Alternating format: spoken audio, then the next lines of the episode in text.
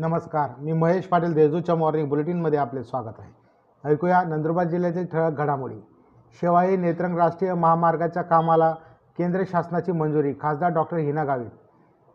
शेवाई नेत्रंग राष्ट्रीय महामार्ग क्रमांक सातशे त्रेपन्न बी दुरुस्ती करण्याच्या कामासाठी केंद्र शासनाने तत्वता मंजुरी दिली आहे.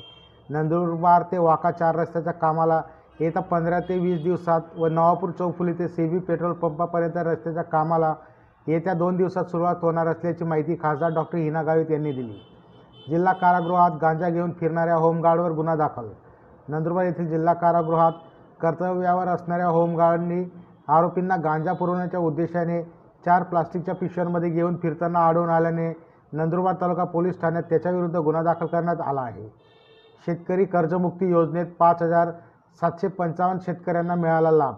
राज्य शासनाच्या महात्मा ज्योतिराव फुले शेतकरी कर्जमुक्ती प्रोत्साहनपर योजनेत अल्पमुदतीच्या पीक कर्जाची नियमित परतफेड करणाऱ्या नंदुरबार जिल्ह्यातील पाच हजार सातशे पंचावन्न शेतकऱ्यांना सव्वीस कोटी एकोणीस लक्ष रुपयांचा लाभ देण्यात आल्याने शेतकऱ्यांना मोठा दिलासा मिळाला आहे.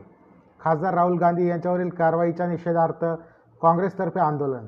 राष्ट्रीय काँग्रेसचे खासदार राहुल गांधी यांच्यावर सूडबुद्धीने केलेल्या कारवाईच्या निषेधार्थ सोमवारी तळोदा तालुका काँग्रेसच्या वतीने तहसील कार्यालयाच्या आवारात केंद्र सरकारच्या विरोधात काळ्या फिती लावून केंद्र सरकारच्या विरोधात घोषणा देत निषेध व्यक्त करण्यात आला. यावेळी तहसीलदार गिरीश वखारे यांना निवेदन देण्यात आले.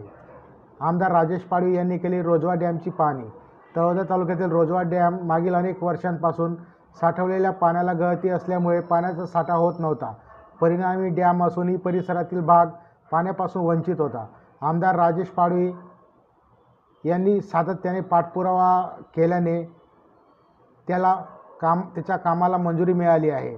आमदार राजेश पाडवी यांनी रोजवा डॅम येथे जाऊन प्रत्यक्ष कामाची पाहणी केली. या होत्या आजच्या ठळक घडामोडी. अधिक माहिती व देश विदेशातील ताज्या घडामोडींसाठी देशदूत डॉट कॉम या संकेतस्थळाला भेट द्या. तसेच वाचत रहा दैनिक देशदूत. धन्यवाद.